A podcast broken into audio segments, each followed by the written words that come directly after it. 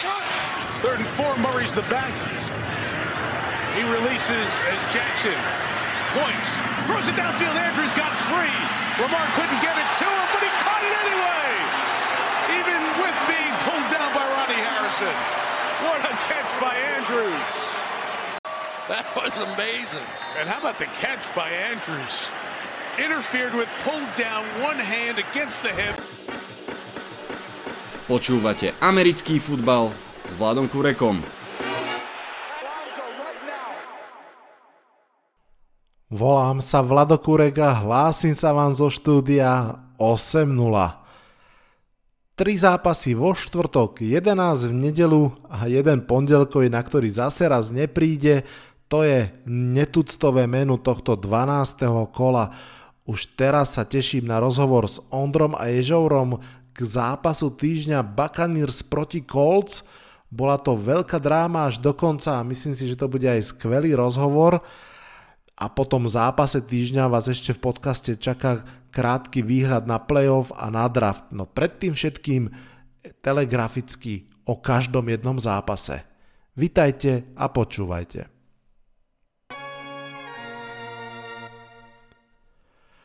Poďme pekne teda od začiatku, teda od Moriaka. Na Thanksgiving Day si NFL objednala trojchodové menu, ako predjedlo bol defenzívny pravdu povedať ťažko prežúteľný duel medzi Goffom a Daltonom, v ktorom Detroit Lions opäť heartbreaking style prehrali 14-16 a Matt Nagy si pripísal možno jedno z posledných víťazstiev ako head coach Shikega, aspoň tak dúfajú fanúšikovia, mám ten pocit.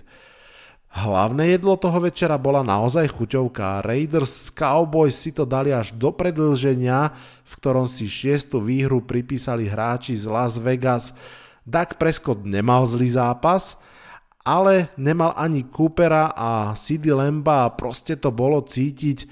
Druhýkrát po sebe mimochodom, druhý zápas po sebe bol Minkach Parsons kúsok od rozhodujúcej akcie zápasu, tentokrát dotlačil Raiders do nehrateľného tretieho downu, lenže oni ho zahrali a nakoniec vyhrali 36-33.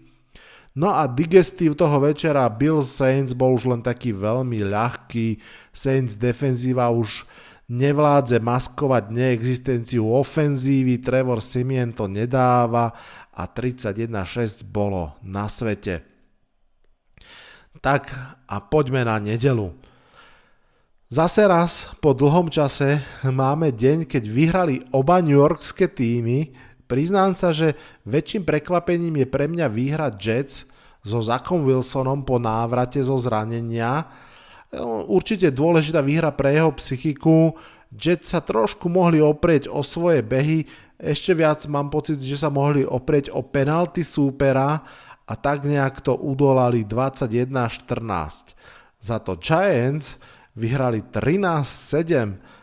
Teda asi ste počuli v predošlom podcaste, že som predpovedal ich prehru, ale nakoniec sa mi to rozležalo ešte pred víkendom a u nás na Discorde NFL komunita som typoval nakoniec Giants výhru, ako vidíte správne.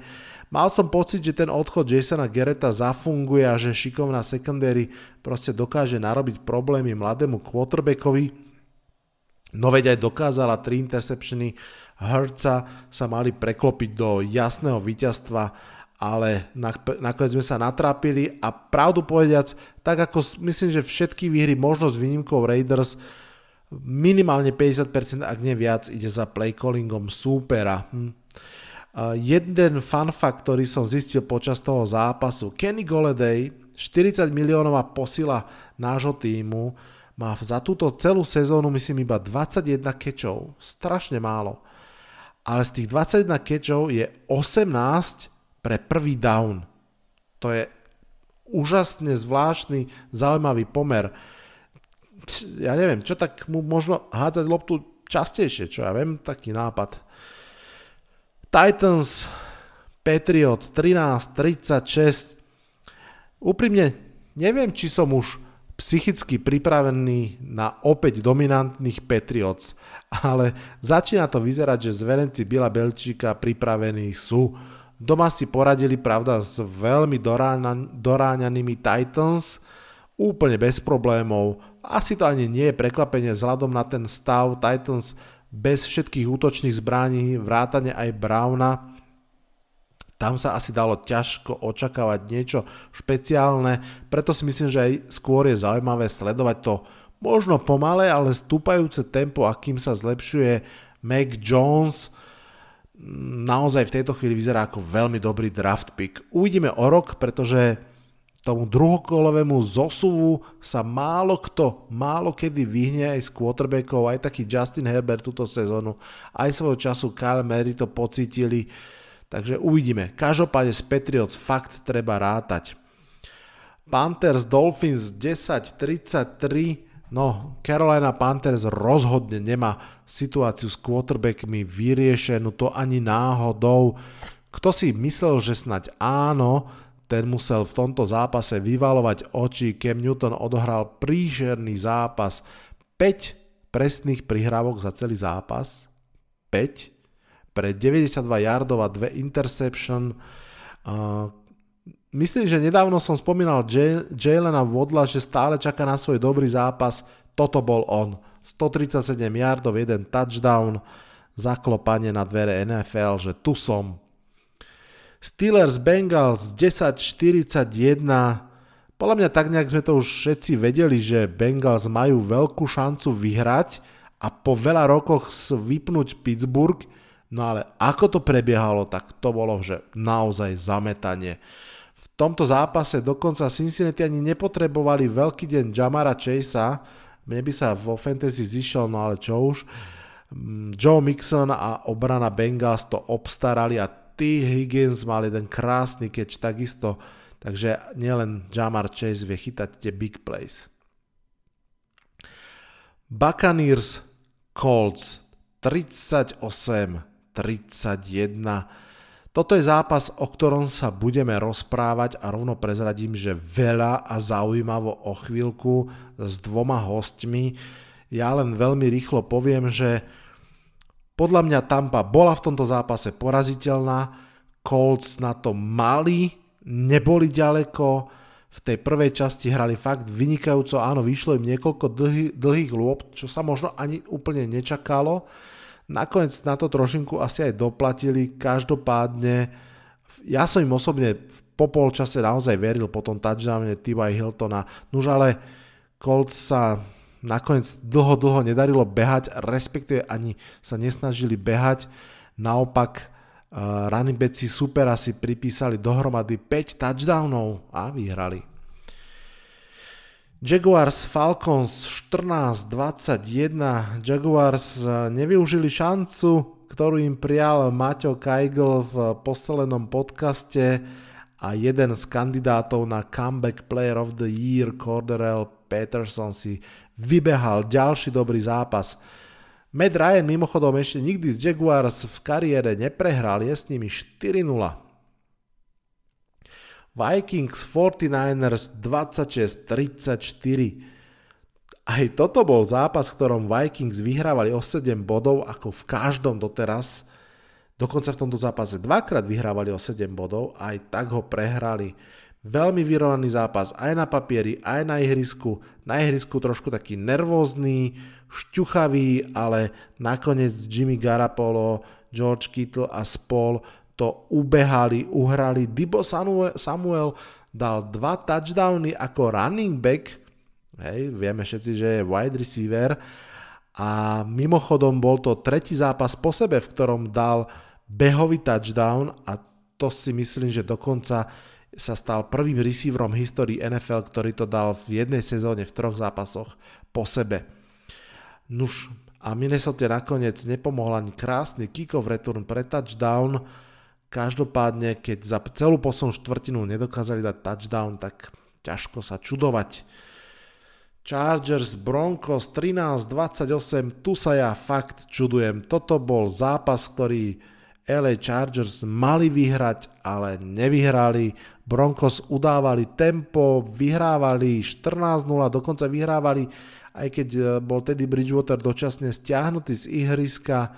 Justin Herbert a ofenzíva Chargers naozaj hrajú ako tie blesky, že občas udrú a je to krásne, ale dlho medzi tým nič. Rams Packers 28-36. Toto je zápas, na ktorý sa tešil podľa mňa celý futbalový svet, dalo by sa o ňom hovoriť neskutočne veľa. Ja som na Twitteri ešte pred, dva dní pred zápasom spravil takú rýchlu anketu, že na čo sú fanúšikové najviac zvedaví okrem teda hry samotnej? A dal som tam na výber 4 možnosti.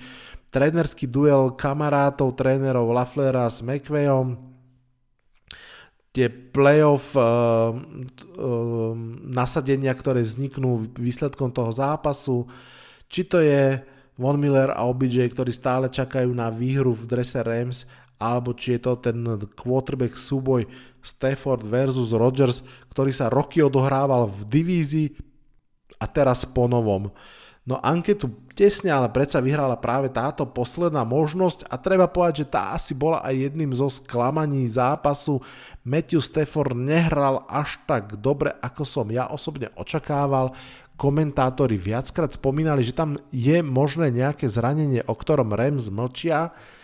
Neviem posúdiť, neviem sa tým pádom vyjadriť, viem sa vyjadriť k tomu, že podobne ako pri Chargers aj toto mužstvo z LA viac ako čokoľvek iné pripomínalo blesky. Občasné, krásne, veľké akcie, ale medzi tým, medzi tým pomerne málo. Naopak Green Bay Packers v tomto zápase ukázali, že sú veľmi, veľmi kompaktní, veľmi silní. Dôsledkom toho je, a pre, pre mňa to bolo až také fascinujúce, ako vidíte, trošku som sa rozkecal pri tomto zápase, pre mňa je fascinujúce sledovať, že takomto zápase obrana, ktorá má Arona Donalda, Von Millera, Jelena Ramseyho, je vlastne v kuse nepodstatná. Je s minimum impaktu, nedokáže ten zápas zbrzdiť ani otočiť. Green Bay Packers strávili na lopte 39 minút 40 sekúnd, dvojnásobok času ako LA Rams. To je samozrejme zásluha výborných behov a vôbec výbornej ofenzívy. Mm, trénerský súboj podľa mňa vyhral Matt Lefler a ja už som vlastne minulú sezónu povedal, že OK, moje podozrenia voči nemu boli, neboli na mieste, je to dobrý tréner, sa smelo posúvam z kolónky dobrý tréner do kolónky veľmi, veľmi dobrý tréner. Podľa mňa to, čo Packers vyvádzajú v dobrom, ide do veľkej miery aj za týmto trénerom. Sunday Night Football, posledný zápas, Ravens Browns 16-10 o dôležitosti tohto zápasu a o tom, že to proste Baltimore udupe, sme si hovorili v predpovedi na nedelu a presne tak sa stalo. Baker Mayfield nehrá dobre, je to vidieť. Lamar tiež nehral úplne dobre, 3 interception, fú, ale vyťahol aj niekoľko fantastických uh, hodov. Ten jeden ste počuli úplne na začiatku podcastu, na Marka Andrewsa a ten druhý tiež na Marka Andrewsa touchdownový bol, keď e, boli, myslím, že v redzone, pod tlakom musel e, Lamar Jackson cúvnuť dobrých 20 yardov, aj tak sa mu podarilo to hodiť na Marka Andrewsa pre touchdown, naozaj parádny, konkrétny okamih a dôležitá výhra pre Ravens. Toľko telegraficky o každom jednom zápase a teraz už najskôr malá ukážka nášho rozhovoru, potom jingle a potom celý rozhovor o zápase týždňa. To je věc, jako když jdete 500krát do práce, stejnou 500krát stejnou cestou, 500krát za stejný čas, ale prostě po pětistý první uh, to jdete místo pěti minut, tři a půl hodiny a přijdete pozdě a oni vás za to vyhodí. Jo. To je úplně prostě stejná jako stejná situace, když ten Nahim Heinz, a já ho tak jako za to nevidím, to se prostě stane, ale je to hrozný. Počúvate štvrtú sezónu podcastu Americký futbal s Vladom Kurekom. Jeden z parcelizmov hovorí, že ozajstná sezóna začína, až keď sa doje moriak na deň vďaky vzdania. Výhry a prehry v decembri je to, čo sa naozaj ráta. A musím povedať, že táto sezóna je ešte vyrovnanejšia ako bežne a podľa mňa ani teraz koľko, snať poslednú štvrtinu pred koncom vôbec nie je jasné, čo a ako. Čo je však jasné je, že mne sa veľmi ráta každý host, ktorý má chuť a čas prísť sa porozprávať do podcastu, obzvlášť ak ho dostaneme ešte do takej nemilej situácie, ako je rozprávať sa o čerstvej prehre svojho mužstva. Honza, ahoj, som rád, že si prišiel. Ahoj Vlado, děkuji za pozvání a s těžkým srdcem jsem dorazil. Ja viem, mrzí ma to.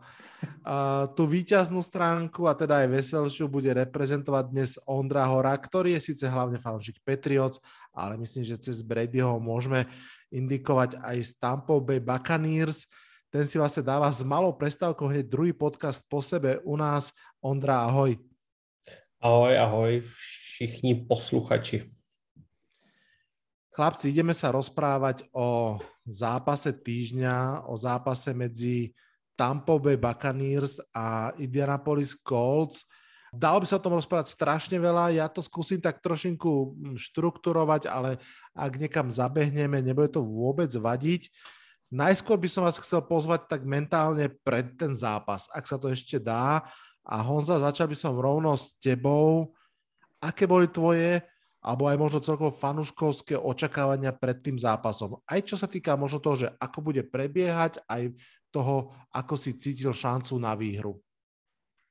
Tak eh, vždycky hm, ten zápas se dostává do takových třech hladin postupně. První je přesně, jak si řekl, první je to očekávání, které vás eh, někam jakoby navnadí, pak je ten samotný průběh a pak je ten výsledek, což eh, když srovnám to očekávání a ten výsledek, tak vlastně já sám jsem typoval výhru Bradyho Bucks a nakonec to tak teda samozřejmě dopadlo, ale ten prostředek samozřejmě člověka potom dostane do jiného mentálního rozpoložení, když se ten zápas vyvíjí pro ten váš tým, pro toho outsidera, když se vyvíjí dobře, tak samozřejmě si říkáte, je to fajn, mohlo by to klapnout, dostaneme se jinam, než jsem si myslel, že bychom mohli být tady po 12. zápase.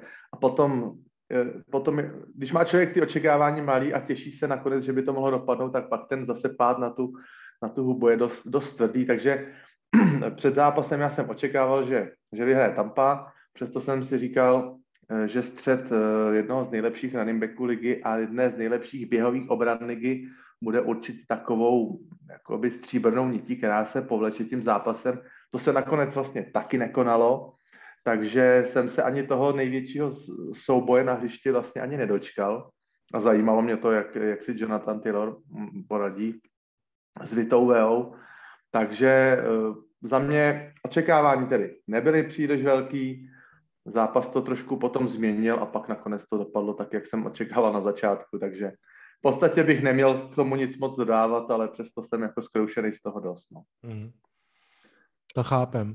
Ondra, pred tým zápasom si mal asi aký taký gut feeling, že keby si mal niekomu tesne pred zápasom povedať, že čo asi podľa teba sa stane, kto asi vyhrá, aké boli tvoje očakávania? No, já jsem očekával výhru Tampy, ale samozřejmě s tím dovědkem toho, že stát se může cokoliv. Je to souboj dvou výborných týmů, který ve svém kádru prostě mají fenomenální hráče na, řekněme, spoustě a spoustě pozic. Jenom já nějak eh, pořád nemůžu najít ten, tu správnou chuť na Karsna Vence. Mně přijde, že ehm, pokud mu to Jonathan Taylor pořádně neotevře tím svým MVP výkonem, tak to prostě není úplně ideální a eh, tak nějak jsem to očekával, že to trošku bude možná skřípat proti té úžasné obraně Tampy, ale k tomu se asi ještě dostaneme. Hmm. Ja teda rovno, uh, Honza, vrátim tebe uh, otázku a trošku ešte možno preformulujem, alebo dostaneme sa aj ďalej, ale keby si mal povedať, že čo teda vlastne robili Colts dobre v prvom polčase, že si vybudovali podľa mňa akože aj slušný náskok, 10 bodov predsa len akože je pekný náskok a myslím si, že aj herne bol podopretý. Čo robili Colts dobre v prvom polčase? No tak uh, Colts nejsou jenom Jonathan Taylor a skvělá ofenzivní linea. Colts se tedy naprosto výjimečně, asi nemůžu vzpomenout, kdy v minulosti tomu tak bylo. Doví, jestli vůbec někdy za dobu mýho fandění Colts, ale naše defenziva se mohla pochlubit docela uh, pravidelným odebíráním míčům soupeřovým ofenzivám, což samozřejmě teda potvrdila a a rezultovalo to v několik pěkných eh, possession na hřišti, kdy vlastně uh, jsme sebrali Bradymu míč a, a to je vlastně to, co ten tým potom má nakopnout, že když ten útok produktivní dokáže ty turnovery v body přetavit, tak to tomu týmu obrovsky pomáhá, protože ty turnovery vlastně generují navíc ty possessions, který by v podstatě, pokud by se hrálo jenom míčem tam a zpátky, tak eh, ty possessions bychom vlastně neměli. Takže ta naše obrana v tom prvním poločase eh, pracovala, pracovala výborně a do toho vlastně přišel uh, náš tým s takovým docela neotřelým eh, gameplanem, co se týká útoku, jako kdyby si už dopředu naši trenéři a koordinátoři prostě řekli, ale po zemi to asi moc nepůjde. Zkusíme to skrz nějaký play action, klidně na nějaký velký, velký play, velký dlouhý přihrávky a k tomu začal neobvykle pro letošek zatím eh, zasahovat Carson Wentz Jacka Doyla a několikrát zkoušel i na mou Erik Otce, který na můj vkus nebyli tak úplně využitý. Takže eh, my jsme se do toho pustili s vervou, pustili jsme se do toho vzduchem, ale hm, to Bowles není žádný nazdárek. A jak to potom dopadlo eh, v druhém poločase, už jsme mohli vidět na vlastní oči. Jeden předržený míč v kapse rezultoval ve force fumble, ve strip, eh, vlastně stripsek fumble a eh, další míč eh, potom byla interception. Ono, když se podíváte, že Carson Wentz ten zápas zakončil s více než 40 pasovými pokusy, tak v případě zrovna Carsona Vence, který celý život a celou kariéru NFL vlastně průběžně tak nějak vždycky ty ztráty míče vygeneroval, tak na 41 pasových pokusů jsou ty dvě ztráty míče takovej v podstatě jeho standard. Jo, takže, takže ono to, tak nějak jsme si i o to říkali a nakonec to obrana Tampy dokázala přetavit vlastně ty ztráty míče, které nám vlastně jakoby vrátila zpátky. Ale první poločas byl z naší strany, myslím, velice dobrý, nadstandardní a já jsem tak jako i pochválně u té televize jsem si říkal, no tak teda to jsou frajeři, vyřadit takhle Jonathana Taylora vlastně ze hry a přesto, že to slaví úspěch, tenhle ten, tenhle ten způsob hry, jak jsem říkal, no tak to je teda fajn. Uhodili hřebíček na hlavičku, my jsme věděli, že prostě Tampa má trošku ze secondary problémy, pak se jim ještě zranil safety Dean, tak to ještě malinko tam prořídlo. Takže tak nějak pokročovali jsme v tom, co nám, co nám přineslo ty prvotní úspěchy a nakonec to, že jsme v tom pokračovali, nám vlastně srazilo vás, takže jsme vlastně nedokázali, nedokázali uh, ten, tu adjustaci v té hře a při tom desetibodovým poločasovým vedení trošku tu hru změnit a jít vlastně tou bezpečnou cestou uh, a víc se soustředit na ten, na ten pozemní útok. Takže nakonec nám ta úspěšná hra z prvního poločasu tak trošku srazila vás. To už možno trošku našepkávaš Ondrovi, lebo podstate podobnú otázku posúvam jemu.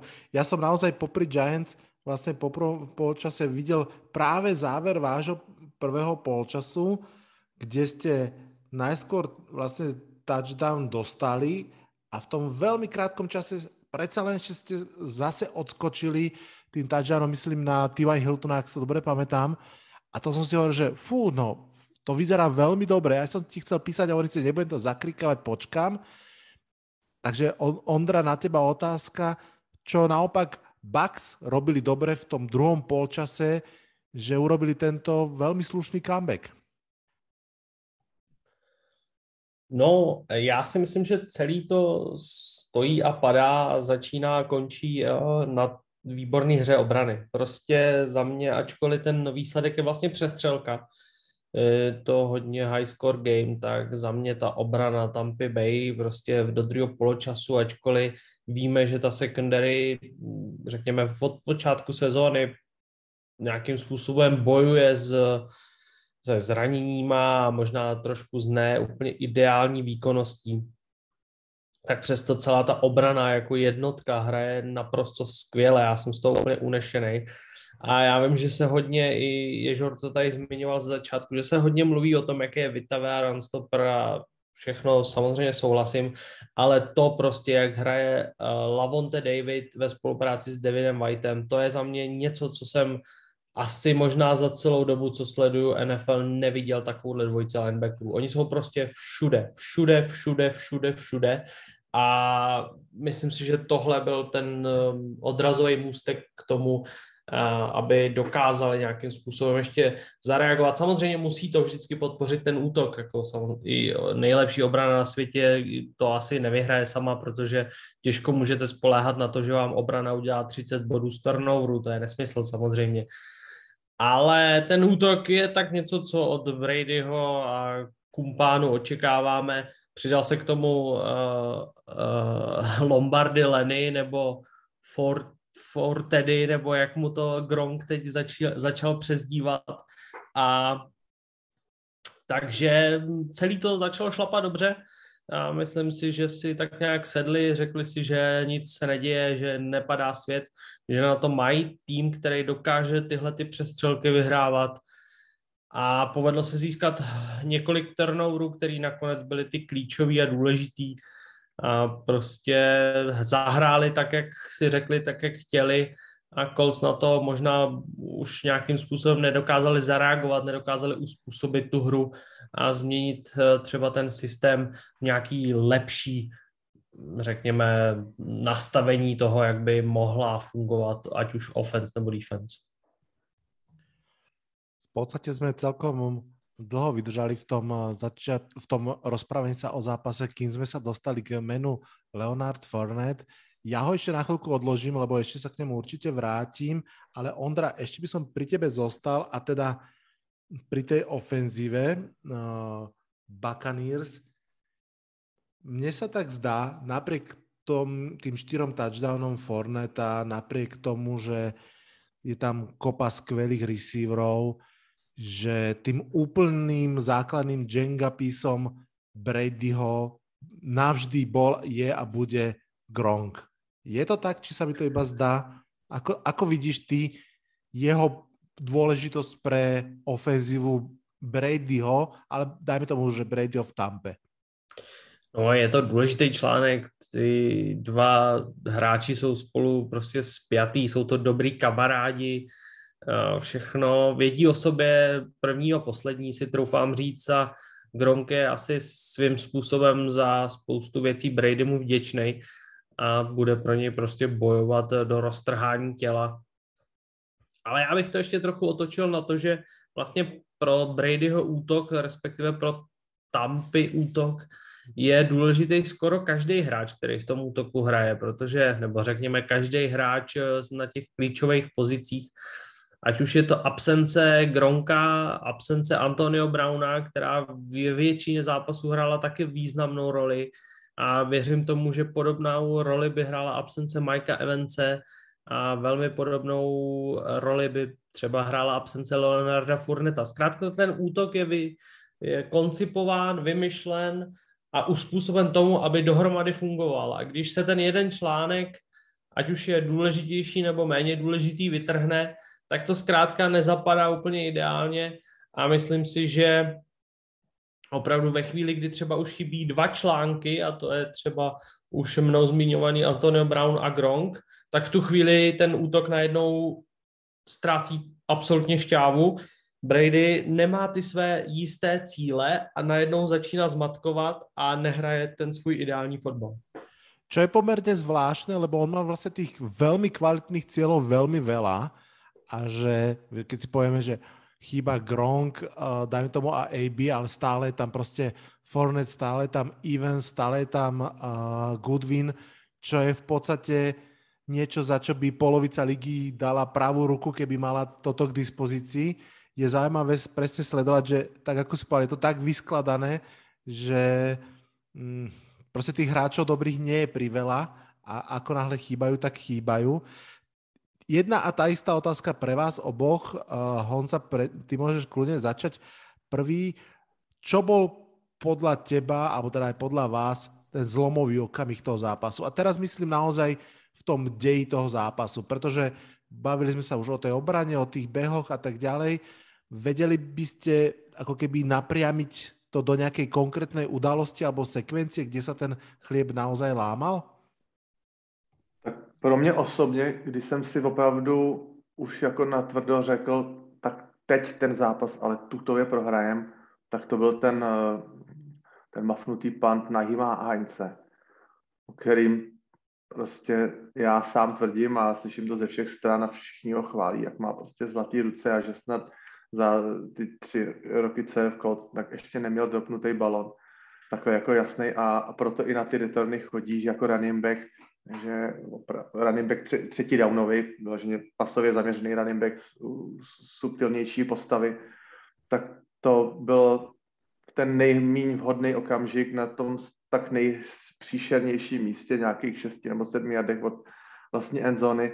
Tu dobu jsem si ještě říkal, tak teď to budou ty trenches, teď prostě se rozhodne psychicky, kde je na tom líp, ale dostat prostě takovouhle pozici, to, to bylo opravdu příšerný. Předtím teda šly ty, ty turnovery Vencovi, jak říkám, ten fumble i ta interception, která vlastně dovolila napise vlastně dotáhnout, ale tohle to byl takový ten úplně ten hřebíček do rakve. Hmm. A pokud teda si myslím ten, ten turning point, uh, já, kdybych to přehnal, tak um, běhovou Jonathana Taylora nezastavila obrana Tampy, ale Jonathana Taylora zastavil Frank Reich svým, svým play callingem. To jsem a... si všiml, prepáč, že ti skočím do řeči, ano. že on snad... Osm pokusů na začátku čtvrtý čtvrtiny. Mm. Osm pokusů pro 25 jardů, myslím. Hej, a tam bol snať, mm, neviem koľko, 20-30 snapov, keď on prostě nedostal loptu po sebe. Že tam ne, naozaj... ne, ne, on, on, měl, on v tě, při těch snapech zabíhal do těch fletů, kam to nedostával, a nebo chodil no, vyloženě blokovat linebackery do v té pasové hře a to prostě byla role, kterou snad možná ani letos ještě, ještě neměl. Hmm. A i tak na těch očích, když jsem koukal na všelijaký takový ty detailní záběry, tak jsem viděl, jako, jak, mu, jak mu ty oči tak jako těkají ze strany, ze strany na stanu a jsem si říkal, a tak chlapče, tak ty zase nepoběžíš, tak ty zase poběžíš někam blokovat, nebo poběžíš se někam schovat na takovou tu přihrávku jistoty. Mm-hmm. Prostě ten pl- gameplay nebyl na něm postavený a pak jsme viděli v tom posledním driveu, kterým vlastně jsme mi vyrovnávali na těch 31-31, jsme viděli, že v tom, že v tom driveu on udělal víc jardů, než udělal za tři čtvrtiny zápasu. A to mhm. vlastně v podstatě byl takový drive, kdy vlastně my jsme, už bych to ani neočekával, že poběžíme, už bych očekával, že to budeme spíš hrát pasově, když nám tam tlačil ten čas a najednou prostě, jak když Frankovi Rajkovi přepna, najednou mu to začal podávat a, a tak uh, úplně obrácený vývoj, kdyby, kdyby tři čtvrtiny zápasu Taylor běhal a poslední čtvrtině jsme měli udělat nějaký comeback, tak kdyby mu to přestali dávat, tak řeknu dobře, tak dejme tomu, ale ale to to, o čem jsem mluvil. My jsme měli už během eh, třetí čtvrtiny trošku přepnout a přestat prostě do nekonečna zkoušet tu, tu secondary, eh, která si nakonec na fence počíhala. Už jsme to měli potom eh, po zemi hnát. Možná i to by to slavilo do, dobrý úspěch, protože ten Taylor nebyl unavený z té první půlky, byl odpočatý, měl šťávu v sobě, to jsme nakonec zase viděli. Takže dvě věci, teda, jestli bych měl ještě odpovědět na tu otázku, za mě dvě věci nevyužití uh, Jonathana Taylora, který měl už přijít ve třetí čtvrtině a potom ten, ten mafnutý pant na Jima Hanice, to byly, to byly dva základní faktory pro mě. Ondra, väčšina, väčšina komentátorov, alebo tak, čo som zachytil, veľmi často spomína ako, ako jeden z tých rozhodujúcich okamihov, už je to, čo Honza naznačil, ten stripsek, fumble Shakila Berneta. Kde si ty videl ten ako keby moment, kedy to, kedy to Tampu na, na otočilo, pretože ono možno to až tak často nezaznieva, ale zase Tampa až tak často ani tie zápasy neotáča, že ona keď vedie, tak vedie. Toto naozaj je pre ňu cenný zápas práve v tom otočení. Kde si ty viděl ten moment otočenia zápasu? No, já se tady budu trochu opakovat, ale taky jsem si připravil dvě, dvě teďko v hlavě dva momenty. A ten první je to, co zmiňoval Honza, prostě ten mafnutý pant. Já jako odkojený fanoušek Patriots a Byla Beličika prostě úplně jako bytostně nenávidím tyhle ty chyby ve special týmech. To mě vždycky úplně, mě to jako úplně upřímně jako ubližuje fyzicky snad skoro, mám ten pocit. Ačkoliv třeba tomu týmu vůbec nefandím, a když vidím mafnutý pan, tak je mě toho úplně špatně, protože to je, to je věc, jako když jdete 500krát do práce, stejnou 500krát stejnou cestou, 500krát za stejný čas, ale prostě po pětistý první uh, to jdete místo pěti minut, tři a půl hodiny a přijdete pozdě a oni vás za to vyhodí. Jo. To je úplně prostě stejná jako stejná situace, když ten Nahim Heinz, a já ho tak jako za to nevidím, to se prostě stane, ale je to hrozný. Pro ten tým je to v tu chvíli naprosto devastační. Takže to byl za mě určitě ten nejdůležitější moment. A pak ten takový trochu moment, který možná se opomíjí, nebo eh, řekněme, nebyl tak často skloňovaný, tak pro mě byl strašně důležitý moment, kdy vlastně Rogers vrátil ten neuvěřitelný uh, kick-off, respektive kick-off return pro 72 yardů a tím pádem se Colts nacházeli na 32-yardové linii Tampy a bylo 10 vteřin do konce a Carson Wentz eh, přihrával na uh, Jacka Doyla, který byl v tu chvíli někde kolem desítky nebo patnáctky možná. A tam najednou se zjevil Lavonte David, který to úplně jako jednoduše zblokoval, dokonce to vypadalo, že má k tomu míči mnohem blíž uh, než Jack Doyle a zavánělo to interceptionem. A tohle bylo taková ta chvíle, když jsem si řekl, tak teď je to jasný, protože tady už se nedá nic dělat, protože ve chvíli, kdyby to Jack Doyle chytil, tak by to ještě možná nějak vykřesat šlo, on by, on byl, by nejspíš vyběhl out of bounds a to se samozřejmě pak ještě může za těch pět, eh, pět, sedm vteřinek stát spoustu a spoustu věcí, ale prostě ten zákrok Lavonte Davida s takovou jistotou a přehledem říkal, tak tahle defense už to prostě nepustí. Hmm.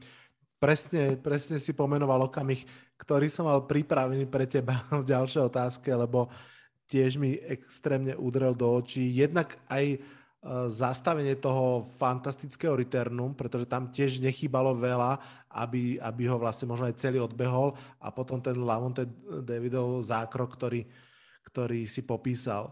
Dobre, uh, Ondra, zostaneme ešte pri tebe. Poďme ešte chvíľku sa rozprávať o ofenzíve a mňa by teraz zaujímalo uh, jednak, ako sa bude Honza tváriť samozrejme pri tom, ale hlavne teda tvoj taký, nazvime to, že scouting report Carsona Venca. Uh, Poď, poď nám možno povedať pár vetami, ako si ty viděl jeho vyslovene fokusný výkon jeho ako quarterbacka.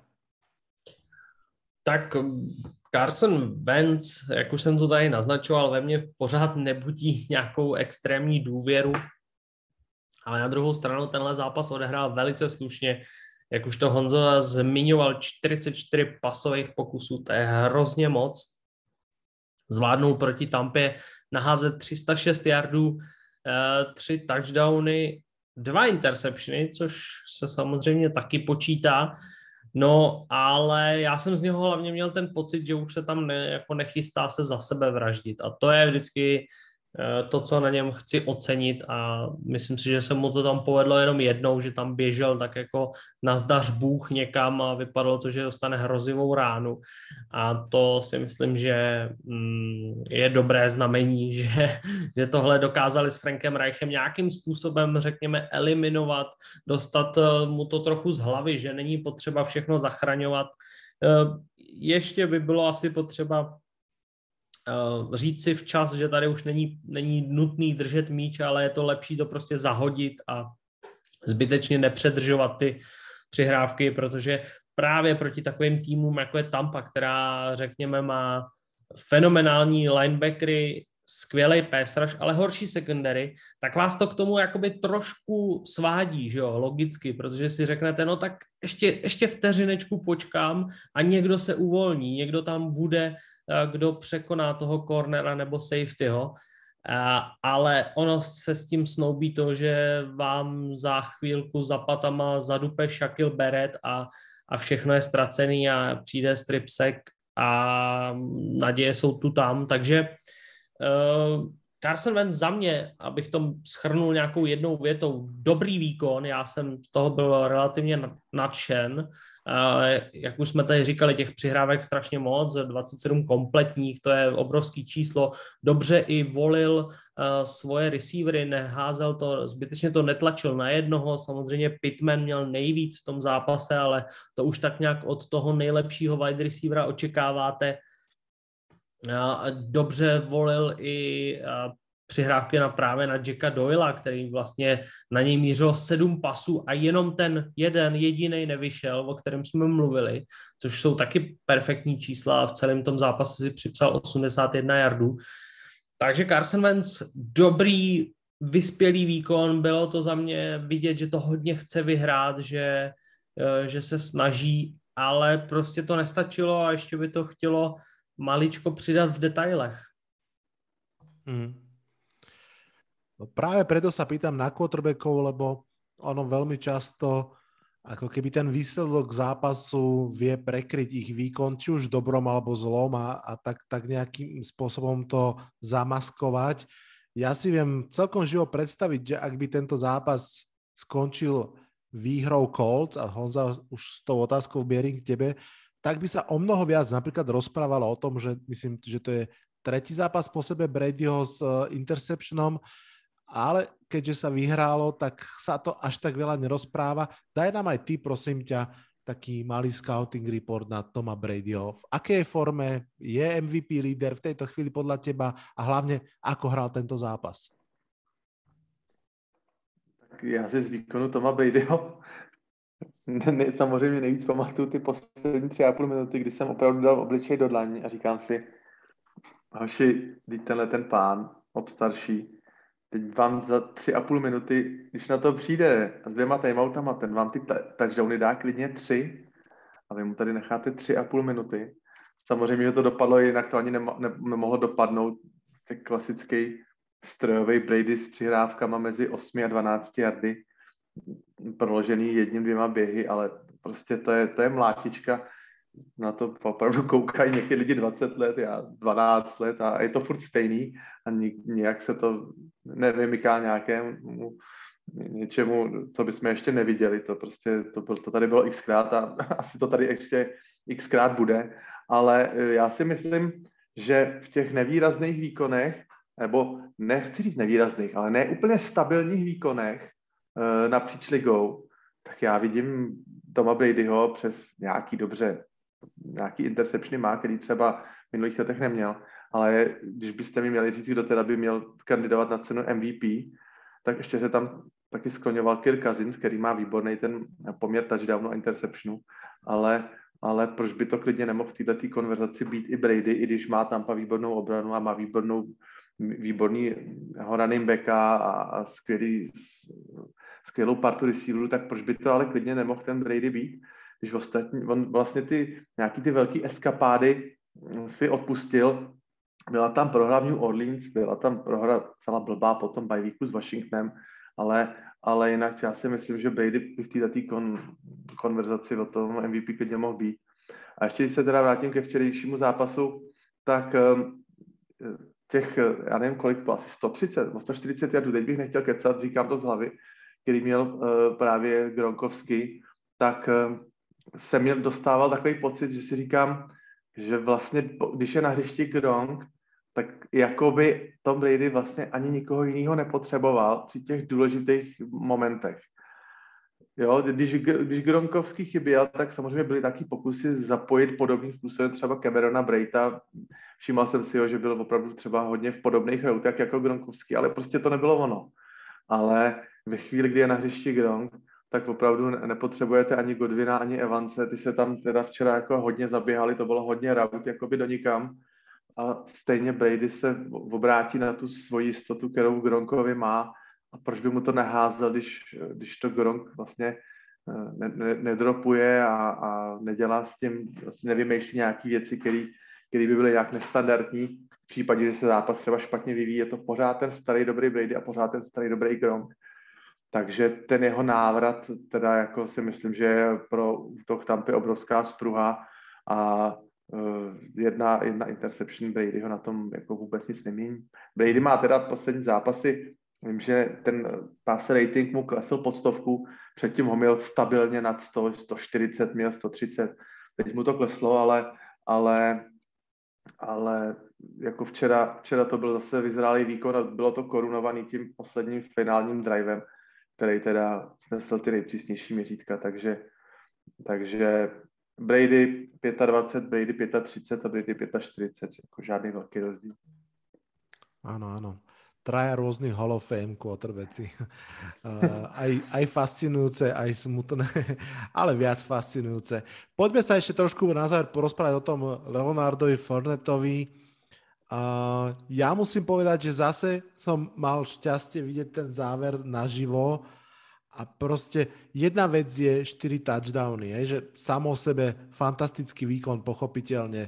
Uh, pred týždňom Taylor 5 a um, Eckler 4, myslím, že vynikajúci, vynikajúci výkon, ale mne naozaj udrelo do očí to, ako v tom poslednom drive, ktorý si zakončil aj tým štvrtým touchdownom, to bolo vlastne celé hlavne o ňom. Proste chytil, zabehol, prvý down, posúval, posúval, išiel proste, mm, neviem, či ste pozerávali alebo čítavali Game of Thrones, ja veľmi to mám rád a tam bol taký, že Sir Gregor, ktorému hovorili hora, ktorá jede, ono samozrejme najviac to sedí na Kinga Henryho, ale ja som z toho Forneta presne mal tento pocit, že jednoducho v tom zápase, v tej, v tej minutáži je úplne nezastaviteľný Um, otázka, Ondra, na teba. Je toto najlepší Fornet, akého sme kedy videli? Je to lepší ako z tej jednej veľkej Jaguars season? Uh, těžká otázka, ale asi jo, um, ale nevím, jestli za to může přímo for Tudis, uh, tedy Leonard Fornet, nebo spíš ten systém, uh, respektive to, jak ten útok celý funguje, jak jak to dobře Tampy šlape. Já uf, nejsem moc fanoušek Leonarda Forneta, abych se přiznal, mně se moc nelíbí, uh, jakým, teď to bude asi možná znít divně, ale prostě jakým stylem běhá, vyloženě jako styl toho běhu, mně přijde, že je takový hrozně neohrabaný a že je má... taky drevený, ano. A že má hrozně ne, jako ne, backovskou postavu, že je takový vlastně hrozně vysoký a hodně schodil, teda před touhle sezónou a myslím si, že to se taky projevuje na, na, tom, na těch výkonech. No ale jako ten kredit se mu nemůže ubírat, protože zvládl spoustu jardů, zvládl odtáhnout ten drive, to si pojmenoval dobře. A já myslím, že to je trošku způsobený tím, že samozřejmě byl tam kolem něj velký hype, nebo respektive on to cítil, že to celý může stát na něm, ale zároveň eh, prostě když něco funguje, tak eh, útok, který je vedený Tomem Bradym a Brucem Ariansem a Baronem Leftwichem, prostě do vás bude sekat tak dlouho do toho místa, až vykrvácíte. To je prostě, tak, takhle funguje americký fotbal, takhle funguje NFL. Pokud nejste schopný nějaký to místečko Eh, zacelit, nahradit, vymyslet to jinak, tak vás ten tým prostě usmaží tady přes to místo. A viděli jsme tam v tom posledním driveu několik přihrávek do fletové zóny a bohužel Colts na to vůbec nebyli schopni reagovat a, a Fornet tam udělal spoustu jardů tady, tady z té akce. V podstatě jako přes kopírák a pak, že vyšel ten eh, běhový touchdown, to už bylo tak spíš dílko náhody, prostě tam se jeden z linebackerů nebo ze safeties, teď nevím, Honza mě možná opraví, nechal zavřít dovnitř. Um, to je většinou konečná pro ten tým Fornet se toho dokázal skvěle zhostit a zaběhnul to. Uh, říkal jsem si v průběhu toho ranu, jestli to ještě jako neza, nezaslajduje, jestli, ale asi by to bylo zbytečný, zbytečný riziko za těch 20 vteřin, který zbyly už se nedalo předpokládat, že tam Rodgers vymyslí takový return, jaký nakonec vymyslel, ale to všechno je prostě krása NFL a to je opravdu to any given Sunday, protože stát se může ve 20 vteřinách naprosto všechno. Presne na to som si spomenul, teraz neviem, kto to bol v minulú sezónu, či Nick Chubb alebo Karim Hunt, ktorý v takejto podobnej situácii dokázal ubrzdiť ten jeden yard pred endzónou a sadnúť si na zem. Uh, pretože, a hoci vtedy tiež viedli, ale povedal si, že nebude riskovať nič. Ja ešte sa vrátim, Ondra, k tomu, čo si hovoril. Áno, ten jeho štýl je strašne taký, ani nie, že fyzicky, lebo však to je úplne v poriadku, ale je trošku taký neohrabaný. Napriek tomu paradoxne, ja som si to práve pozeral pred týmto našim podcastom, on má nejakých 185 cm, čo nie je ani málo, ani veľa. Derek Henry má 191, myslím ale to, čo som skôr chcel povedať, je, že neviem, či to je tou prichádzajúcou zimou alebo touto sezónou, ale práve teraz to vyslovene ide takým tým veľkým chlapom, behačom. Že Henry Kimball, Tyler je tiež 186 cm, myslím, Mixon takisto, že mm, to sú všetko skôr tie chlapiská, na rozdiel od uh, všetkých tých Derenov, Sprolsov a podobných veľmi šikovných bytých chalankov, že ako keby možno ten, asi to nespôsobil King Henry, ale jednoducho eh, aktuálne to ide naozaj tým eh, velkým chlapom behacím. To ti, to ti jako zkusím, zkusím říct, já na to mám takovou svoji teorii, která samozřejmě nebudu tady obhajovat, že to je stoprocentní pravda, ale já jsem si to ve svém mozku tak jako obhájil a vybásnil, že poslední dobou, a těžko říct, kdo to začal, ale za vším hledejme Byla Beličika, se objevuje hrozně moc um, atletických linebackerů. Linebackerů jsou v podstatě safeties a těch prototypů je neskutečně mnoho. Jsou to prostě hráči, kteří jsou lehkonohý a dokážou běhat sideline to sideline. Ale už to nejsou Rejové, Luizové a podobný eh, kladiva, který dokázali lámat eh, running backy na, pr- na jednom jardu. A na to je právě nejlepší způsob, prostě obrovský, rychlej running back, který dokáže protlačit, procpat, zničit a zadupat. A to si myslím, že je ten důvod, proč se najednou velkým running backům daří v NFL. Já jestli bych to mohl no. malinko doplnit tomu, co, co říkal Ondra, já s tím naprosto bez zbytku souhlasím, ale ono je to vždycky tak, že to si budeme povídat, vždycky ty, ty obraný schémata a vůbec ty, ty reakce těch defenzivních koordinátorů na to, na ty inovace útoční, přichází vždycky trošičku jakoby se spožděním.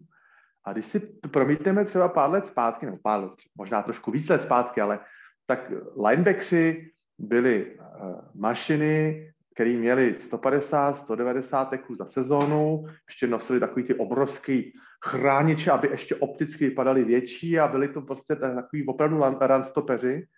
A teď se ta hra přesypala tak, že najednou týmy hrajou s dvěma linebackerama, od kterých se vyžaduje takový ten sideline to sideline a za něma stojí třeba pět nebo šest DBček dokonce a najednou se od těch linebackerů vyžaduje právě ty, ty coverage schopnosti, takže oni by vlastně ani neuspěli tyhle ty kluci. A když potom se ty týmy takhle trošičku jako přetransformují a přidělají a než to prostě do toho přijde do toho systému, tak zase do toho zatne tu sekeru ten útok s tím a řeknou, hele, pojďme zautočit tady na tu jejich slabinu, hele, oni prostě tadyhle jsou linebackři, který jsou do, víc do pasové hry, tak pojďme na ně zatlačit a půjdeme půjdem do nich po hlavě a zase budeme běhat tak, jako jsem běhal v 70. 60. letech zase budou velký silní chlapy běhat do těch Ačkových mezer a, a budou mít třeba 15-20 kg i převahu nad tím linebackerem a zase, zase se dostáváme k tomu, že zase budou na to muset ty obrany nějak zareagovat a třeba se od toho systému těch dvou linebackerů trošku upustí. Vždycky má ta obrana trošku spoždění proti tomu útoku, nedá se s tím nic dělat. No. Úplne, úplne s vami súhlasím. Asi tak v duchu hovorím, že o jednom zápase sa rozprávame 3 čtvrte hodinu a mám pocit, že sme ešte ani nie v polovici, ale, ale nemôžeme to toľko naťahovať. Ale presne mi z duše hovoríte. Navyše, ja som samozrejme ako fanšik Giants odchovaný na Brandonovi Jacobsovi, takže ja mám e, veľkú afinitu k týmto uh, ľudským horám a uh, to zľahčenie defenzívy alebo vôbec celého, celého mústva NFL, že smeruje k tým ľahkým, menším, rýchlým hráčom, alebo menším, záleží od pozície, že neviem, či si pamätáte, snad pred dvoma rokmi sa Arizona Cardinals snad až tak posmievali, že oni vyzerajú ako deti popri tých ako keby oldschoolovejších mústvách, tak uh, naozaj on sa tak prelieva a veď na tomto podľa mňa majú postavené Tennessee Titans posledné 2-3 roky, že on si povedal, že my budeme tí väčší, ťažší a silnejší od všetkých tých ľahkých, rýchlych a celkom im to funguje.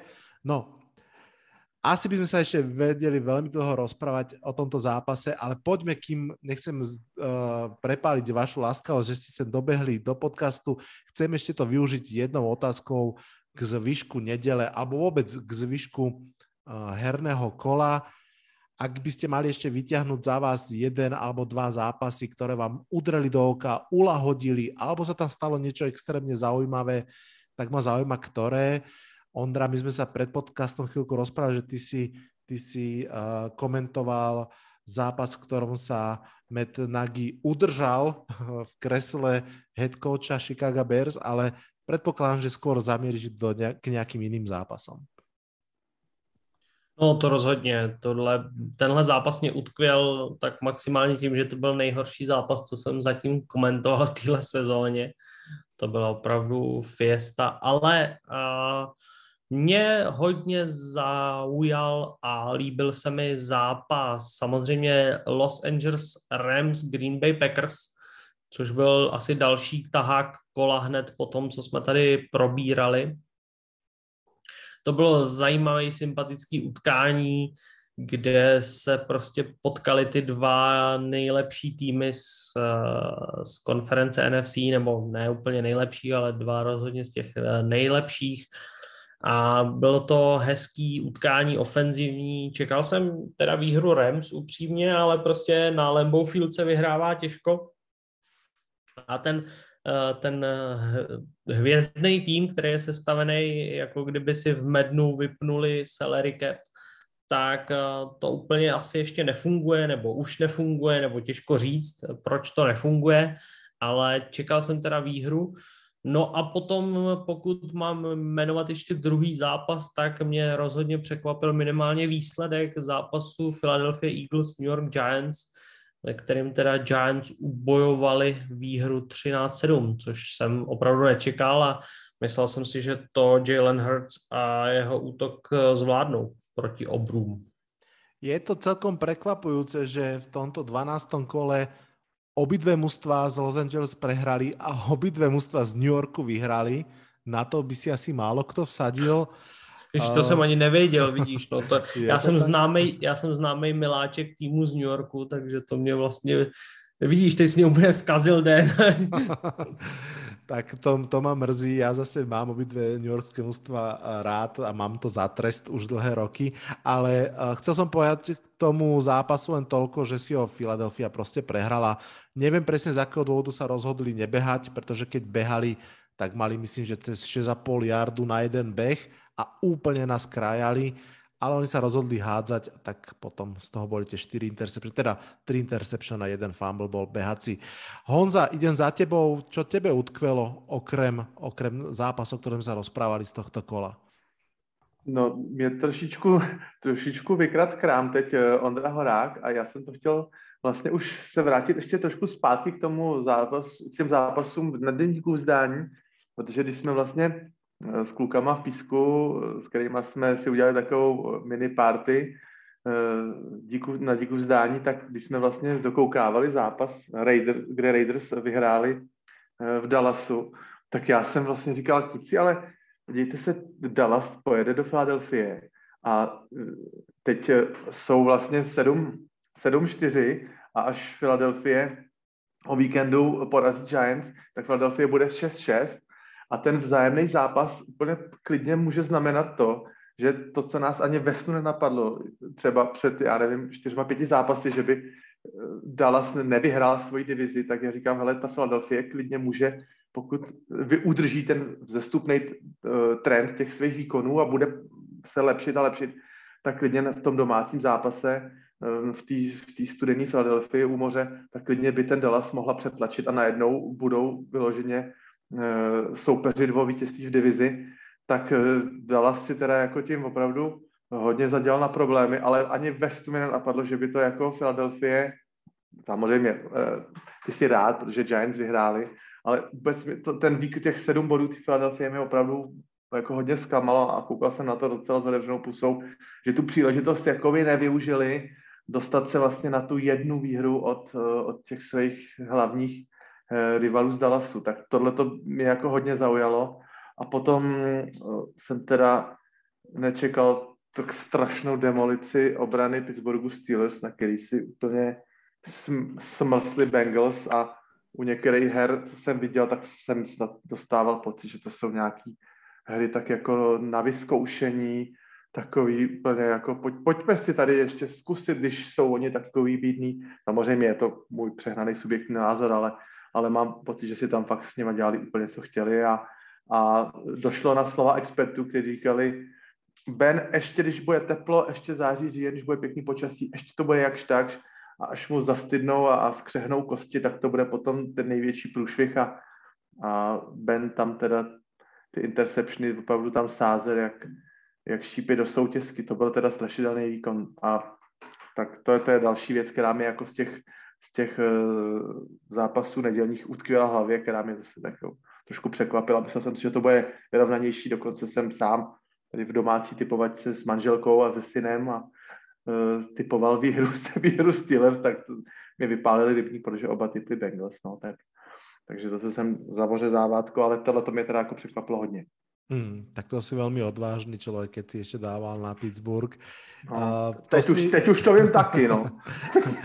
to si mi vykradol predposledné dve otázky. Na každého mám jednu a smelo mi dajte aj, že stručnú jednovetovú odpoveď. Ondra, prvá otázka na teba ide. Um, Vikings 49ers, to bol priamy súboj v podstate dvoch mustiev, ktoré sú on the bubble.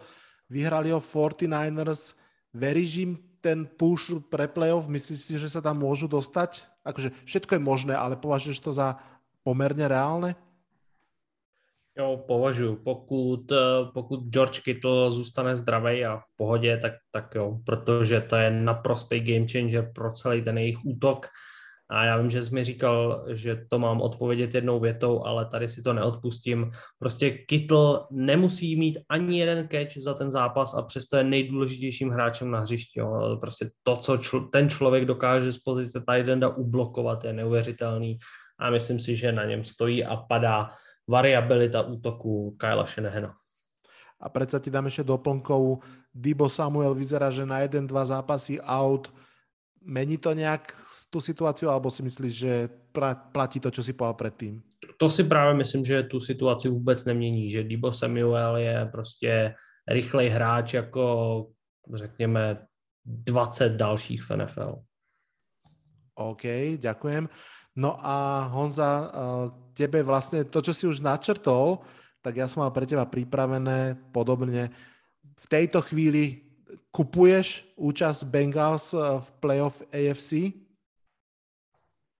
No, stane se to hodně. Mně se ty tvoje typy tady u tebe ve studiu absolutně nedaří, takže já zase, zase ju... já typu Bengals, že postoupí do playoff a svalím na ně kladbu, kladbu Ježourovu, že prohrajou čtyři zápasy v řadě, ale vypadali výborně. Musím říct, že vypadali výborně, už jsem, už jsem to tu zmínil a pokud si to nepokazí, tak by tam s Joe Burrowem se mohli dostat a já za sebe bych jim to strašně moc přál. Mnohem víc než Bakeru Mayfieldovi z Browns. Hmm. Takže klidně ať si ty postoupí. Chlapci, veľmi pekne vám ďakujem, že ste prišli do tohto podcastu. Ja si myslím, že vás držím maximálne na pol hodinku, ale ako vravím, vedeli by sme sa rozprávať snať eh, ešte dvojnásobne dlho. Niekedy na budúce určite ešte veľmi rád. Ondra Honza, veľmi pekne ďakujem. Díky za pozvání, Ledo. Já taky moc děkuju, bylo to fajn, doufám, že si to všichni užili a prostě si pozval jenom zrovna moc ukecaný hosty, no. to je smutný. Naopak, to je super, ja by som tu naozaj zostal ešte hodinku. Chlapci, veľmi pekne ďakujem, ahojte. Ahoj. Čau, čau.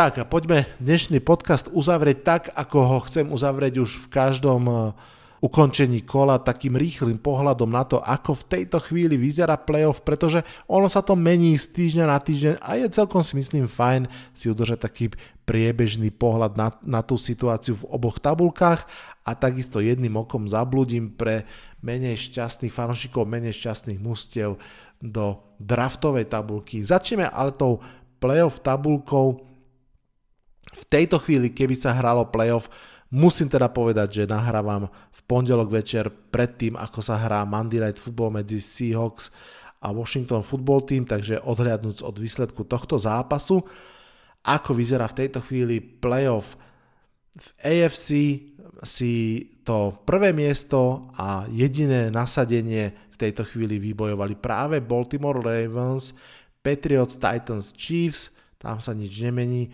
Bengals, Bills a LA Chargers. Takisto sa vlastne nič nemení v tom celkovom osadení, ale v tom poradí Titans teda už nie sú prví, uh, Chargers spadli až na 7. miesto a Bengals aj Bills im v podstate v tom wildcard rebríčku odskočili o jednu výhru vyššie. V NFC stále na prvom mieste Arizona Cardinals, ktorá vlastne oddychovala, na druhom Packers, na treťom Buccaneers, na štvrtom Cowboys, to sú divízni výťazí, no a potom Rams, nováčik 49ers a na 7. mieste Vikings. 49ers tou svojou dôležitou výhrou nad Vikings vytlačili v tejto chvíli New Orleans Saints playoff a myslím, že tým Saints sa tam bude ťažko, ťažko tlačiť. Keď sa pozerám na eh, In the Hunt v NFC, tak je to zvláštne. Na 8. mieste Falcons 5-6, na, na 9.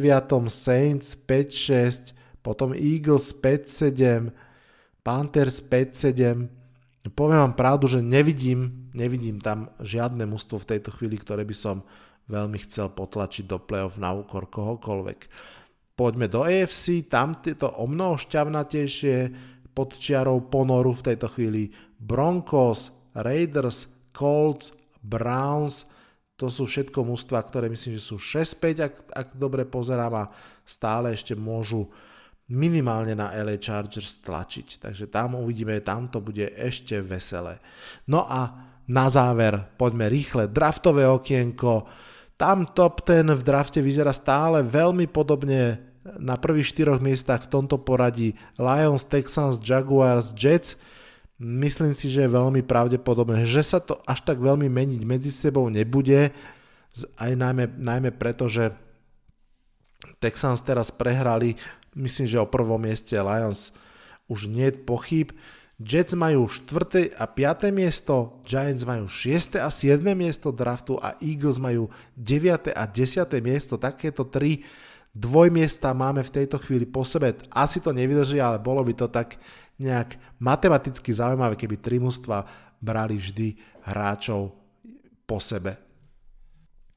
O NFC East sa tento rok toľko nesranduje, ako predošlú sezónu, asi hlavne vďaka kvalite Dallasu Cowboys, pretože inak e, je to stále pomerne bieda od 6. do 10. miesta vlastne ťaha v kuse táto divízia Giants, Giants, Washington, Philadelphia, Philadelphia. Každopádne bolo by to veľmi zaujímavé, keby to takto zostalo. Uvidíme, čo Panthers, Falcons a Saints, ktorí sú v tejto chvíli mimo top 10, ale ja mám pocit, že minimálne jedno z týchto mustiev sa do top 10 dostane. Dobre, pre dnešný podcast to už bolo naozaj všetko. Verím, že ste si ho užili, verím, že sa vám páčil. Počujeme sa klasicky v ďalšej predpovedi na nedelu v piatok. Z dnešného podcastu sa v mene mojom aj v mene mojich hostí Ondra a Honzu odhlasujem. Čaute, čaute. Toto bol dnešný podcast.